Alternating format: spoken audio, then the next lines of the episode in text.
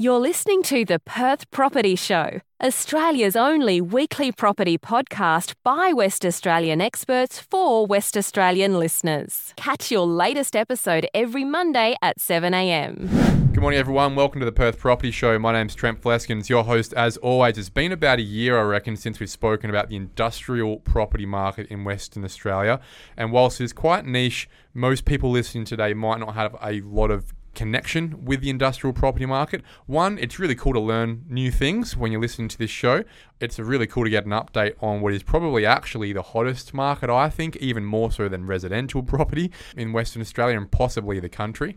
But also, it's interesting to learn about a part of the property market that, whilst we may not have much of a nexus to as lay small scale investors or owners or developers, actually affects our daily lives quite significantly. Industrial property is what houses all of the companies that provide all the goods and services that help our lives run every day. So it's actually, whilst might seem quite a boring asset from the outside, it's actually a really interesting asset class in property in Western Australia and in fact globally that we should be looking at and understanding how the dynamics of that market are ticking along since COVID. So to have that conversation, I've got one of the most impressive guys I've seen in West Australian real estate, specifically in industrial property, into the studio. His name's Nick Goodridge. He heads up the industrial space at Cushman and Wakefield in Western Australia. I'm really proud to have you in, mate. Thanks for giving your time up for the listenership. Oh, no worries, Trent. Great to be here. This is one of the first podcasts I've done, and congratulations on your series. And excited to be able to talk about industrial property, which is definitely in the limelight. It's taken a bit of time for us to be the shining star, but it's been an exciting period in the market. As you've alluded to, industrial property was sort of the boring class of property that no one was bothered with for nearly a decade or even more, wasn't it? It was, yeah. It was definitely always bridesmaid, if you like, of the office and the retail sectors. Let's be um, honest, it was more the page boy.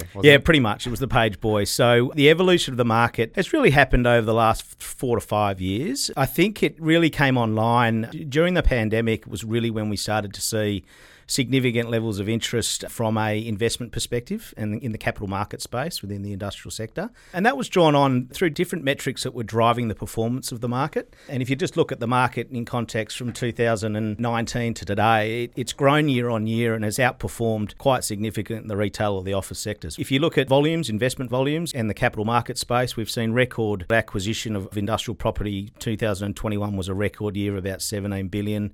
Came off a little bit in 2020 two, and we're off a little bit now. But it's really just been driven by key fundamentals that drive any property market. And, and if you look at the supply and the demand equation and, and the way that that's been impacting our market, it's been quite significant. And the changes in the way that transport and logistics in particular operate and the resetting and reshuffling of their supply chains, which was triggered through the pandemic period. Out of necessity. As a necessity, yeah, absolutely. So we, we've really just seen the demand in the market outstrip supply now for many years, and that's just been driving values it's been growing the market in terms of stock, and it's been the number one asset class globally from the investors. So I want to talk about supply and demand certainly for a lot of this podcast, but mm. before that, I want to talk a little bit about you because mm. I know there's a lot of people who listen to this podcast who are young people who think maybe I'd like to be in the property industry broadly. Mm. I'd like to use you as a bit of a poster boy if I can mm. about that pathway. Did you start as a young person thinking I like warehouses, I want to help people sell them? Mm. I assume not. How did that transition happen from I guess school through to being a leader in the industrial real estate space? Yeah, sure. It's been quite a journey. So I've been actively brokering industrial property in the Perth market for over 20 years. I always wanted to be in real estate, like a really fun and sort of dynamic industry. And I sat down with a mentor of mine back 20 years ago and said, look, what do you think, residential or commercial? So you were in your early 20s? Yeah, early 20s. Yep. Questions that came back to me were if you look at residential, you're going to be working seven days a week. You're dealing with a lot of people's emotions and you're dealing with people's livelihoods in terms of their housing and their number one asset. If you go to commercial, you're going to work five days a week and it's more of a numbers game and a relationships game than anything. So I just was drawn to the commercial market through some of that advice, but picked up, as a lot of people do in this game, picked up an analyst role back in the day when it was FPD Savills which then evolved into a junior brokerage role. That you know, I just loved the process of selling and leasing industrial property. So, as an analyst, you were helping put together information memorandums, brochures, correct, for properties you were selling. Yeah, that's correct. It's a really big data intelligence. Really, you're collating and collecting intelligence and data for the brokers in your team to get, be able to go out and execute on their roles, which is selling and leasing and listing property in the market. Telling buyers, potential buyers, whether they're family offices or charter halls, mm how much this place is worth and why and why they should buy it. And, Yeah. I guess that's the same themes as a residential property, but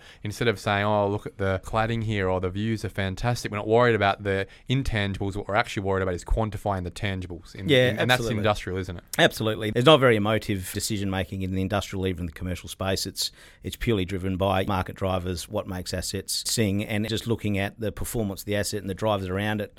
A lot of economic information, a lot of economic data as to why this asset or this particular piece of land or this development site might perform well in the medium term or long term. So let's say I'm a 21 year old, maybe I'm coming out of a degree in university, or maybe I'm just really good at selling things coming out of high school. What would be your piece of advice to get your foot in the door in industrial real estate? Would you advise doing it in the first place? Is it a great time to start? Absolutely. Yeah, it's a great sector to be in. I guess over the course of my journey, the industrial sector has always been identified as quite a simplified asset class. It generally you're dealing with single tenants, single titles. Our team and, and, and a lot of the market deal in strata developments and development sites, but industrial is generally just a, an easier asset class in terms of assessment.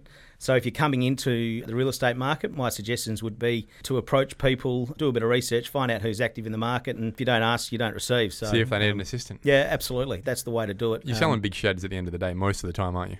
Yes, we are. We do. We cover all markets. So we've got a large team that runs brokerage across the WA market. So our day to day is selling industrial property from warehousing and logistics facilities, selling land, selling vacant possession assets. And then we have a, a team that works in the smaller sector of the market that covers strata units and strata warehouses. With regards to the market now, if we can transition into that, as you mentioned, it was years and years of really being a neglected asset class that wasn't moving. It didn't demonstrate a lot of value. There weren't a whole bunch of tenants piling on, as we know, in Western Australia, because most of that was centralised into New South Wales, Victoria, I guess. Mm-hmm. And therefore, when you don't have a lot of attention, when you don't have a lot of pressure, you have a significant underinvestment in new supply because essentially you just can't stack it up. You can't get it to work.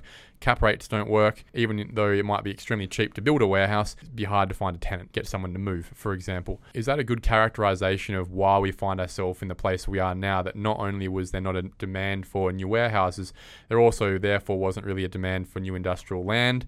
DevWA, the government agency, is usually the one that picks a lot of this pressure up and does that work. Mm. Have we just had a long time of underinvestment, under planning, and now find ourselves with a knee jerk reaction of the market with regards to supply needed in WA and it just as a tiny pool that we could never have supplied enough to?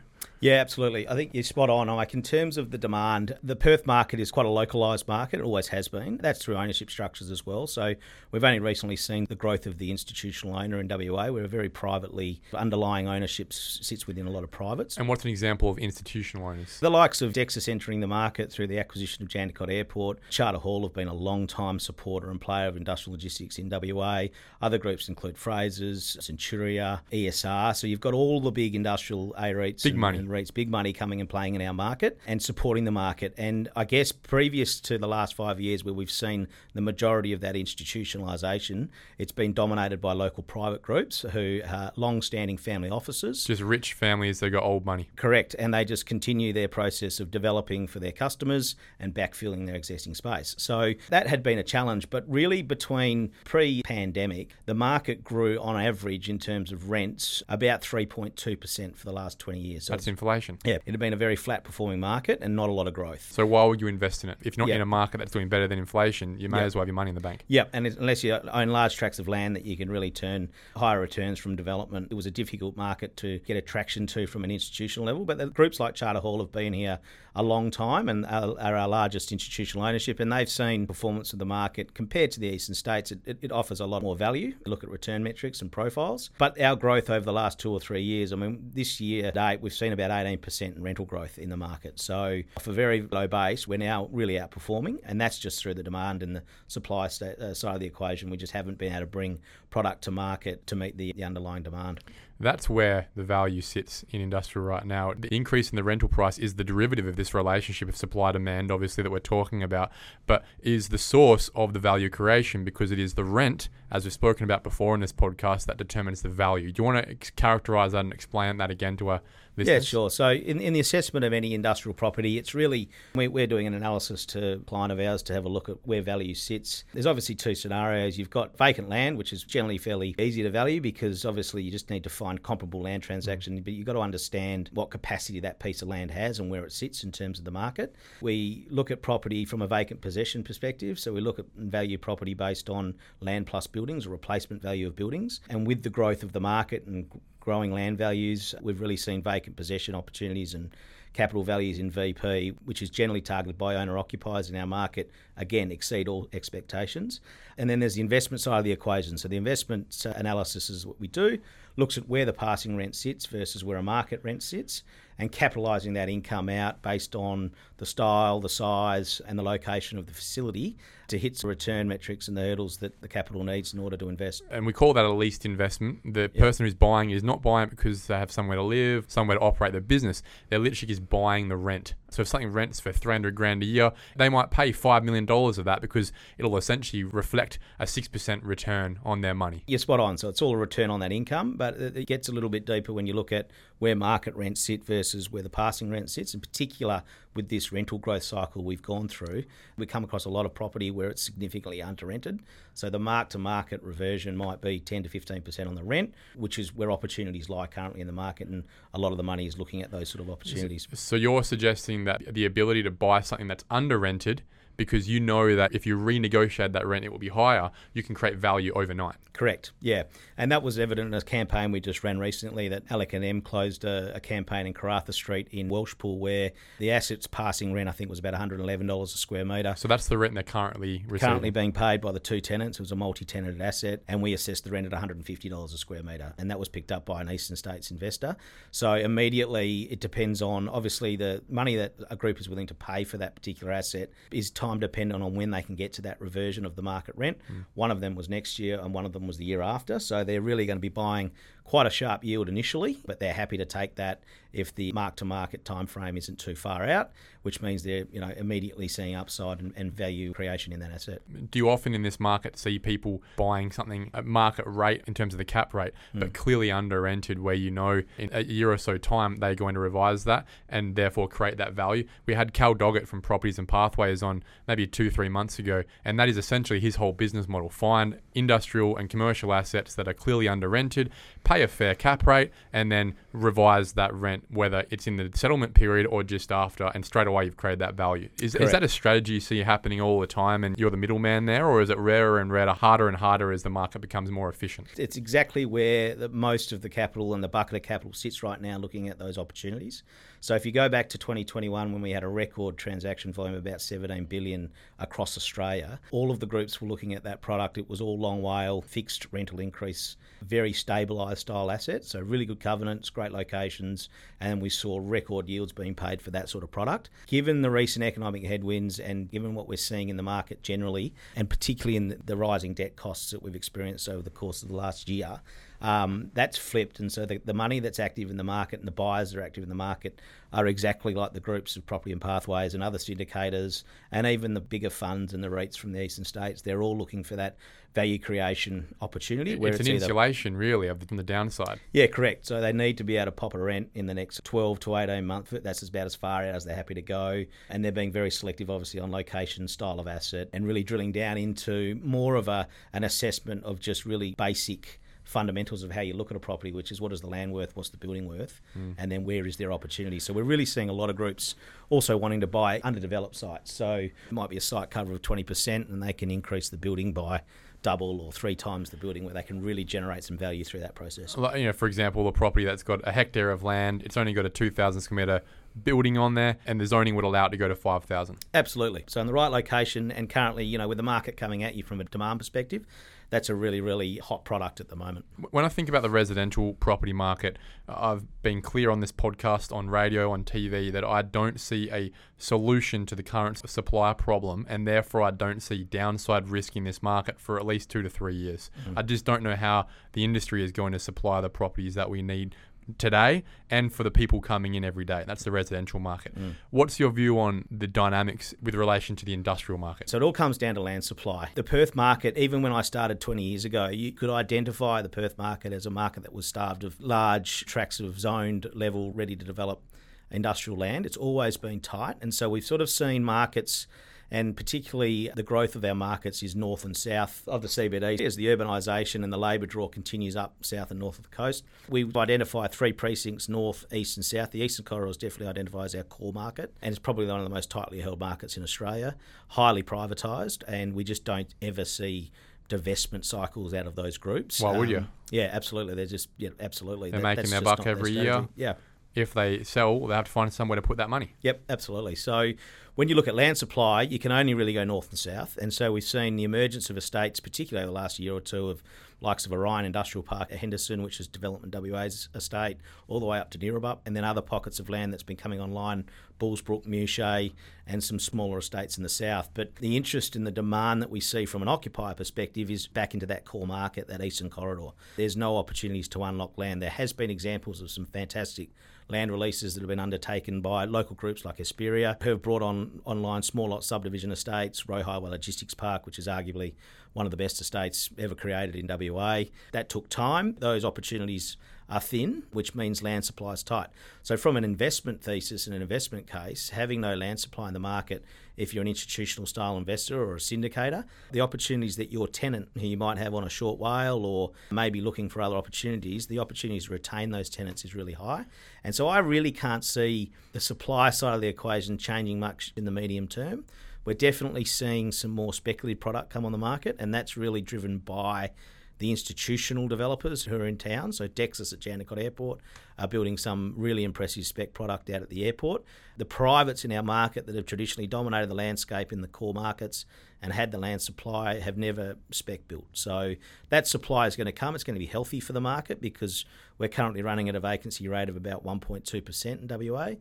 Australia's national vacancy rate's 1%, which again is impacting all of this growth significantly. So, land supply and built form supply is going to remain tight, and I can't see it really getting over 2% because the demand is going to take up what comes on, and there's not a lot of land to backfill. So that affects the rental side, right? Rents don't go down if there's no supply for the, the tenants to move somewhere else on. So do you think rents will continue to go up in the same way they have over the last couple of years, or do you reach a cap of affordability in the same way you do in the residential market? From a rental growth perspective, I believe that we're going to see it across the market. Our in house view is that we're going to see it across core markets, inner core markets, which are the locations like Kewdale, Welshpool, around the Perth airport, in that eastern corridor. That's where we believe it will remain. That's off the back of a few things. If you look at the occupier demand that we have on our books right now, the majority of the demand is sitting in the building size range of between four to 6,000. If you look at where the demand sits and where everyone's looking to take a foothold, which is majority of the demand sits in that eastern corridor around the airport, we generally believe that if you have product that comes out of the ground in those areas, you're going to see rental growth. But is there any ability to provide any of that product? I mean, every single block in Welshpool, Kewdale airport area is owned by someone already. Yep. And they're not selling. Yep. And there's most likely already a building there. Yep, you're right. So it's very tricky.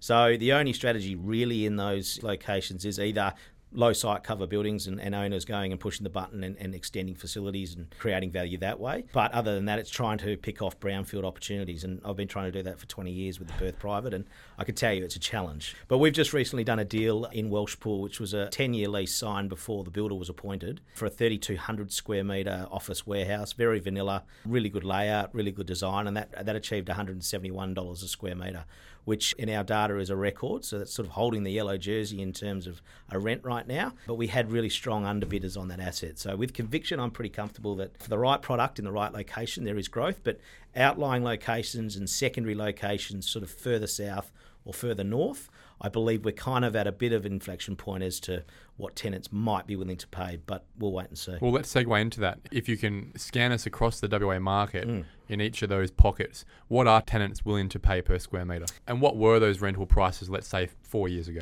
Just an example, that deal we've done at Colin Jamieson Drive at 171 a metre, probably this time last year, tenants would have been attracted into that space at, I would have thought, 135 to 140 a metre. That's a real bump. If you go to the Northern Corridor, which is areas like Malaga, Balcatta, all the way up to Neerabup, Wangara, Landsdale, we've concluded deals up there in that three to 4,000 square metre building range of in and around that 135 to 140 dollars a square metre. A few years ago, that was around that 120 to 125 a metre, only 18 months ago. That's showing growth, but again, up there, there hasn't been a lot of supply. So if a tenant wants to be in that corridor, they're willing to look at different locations up there. A tenant traditionally in Perth would be Malaga centric, if you like, but they're willing to go to Wangara and Landsdale just because of the supply issues. The Eastern Corridor will benchmark, again, around that airport. It's the highest value land and it's where the majority of the demand sits. And so we expect that will benchmark our market, and it already has with the example used at Colin Jamieson Drive.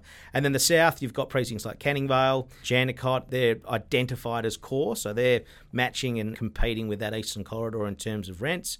And as you go further south, sort of Bibra Lake south through the Western Trade Coast, land values down there are traditionally a little bit lower. And so when you look at an economic rent in that corridor, depending on the specification of the building, but like for like, standard sort of vanilla warehousing, you're probably getting a, slightly more economical rent in those locations just through land values. Well, a lot of it's got to do with distance to transport hubs, distance yep. to the airport at the end of the day, right? Absolutely, yeah. So the drivers for industrial estate are really, yeah, proximity to infrastructure, so if you're a logistics business that has a relationship with Fremantle Port, it makes sense to be sort of in that southern corridor. If you're a logistics business that want to be near the airport or around the Kewdale Freight Terminal, that's why they hone in there.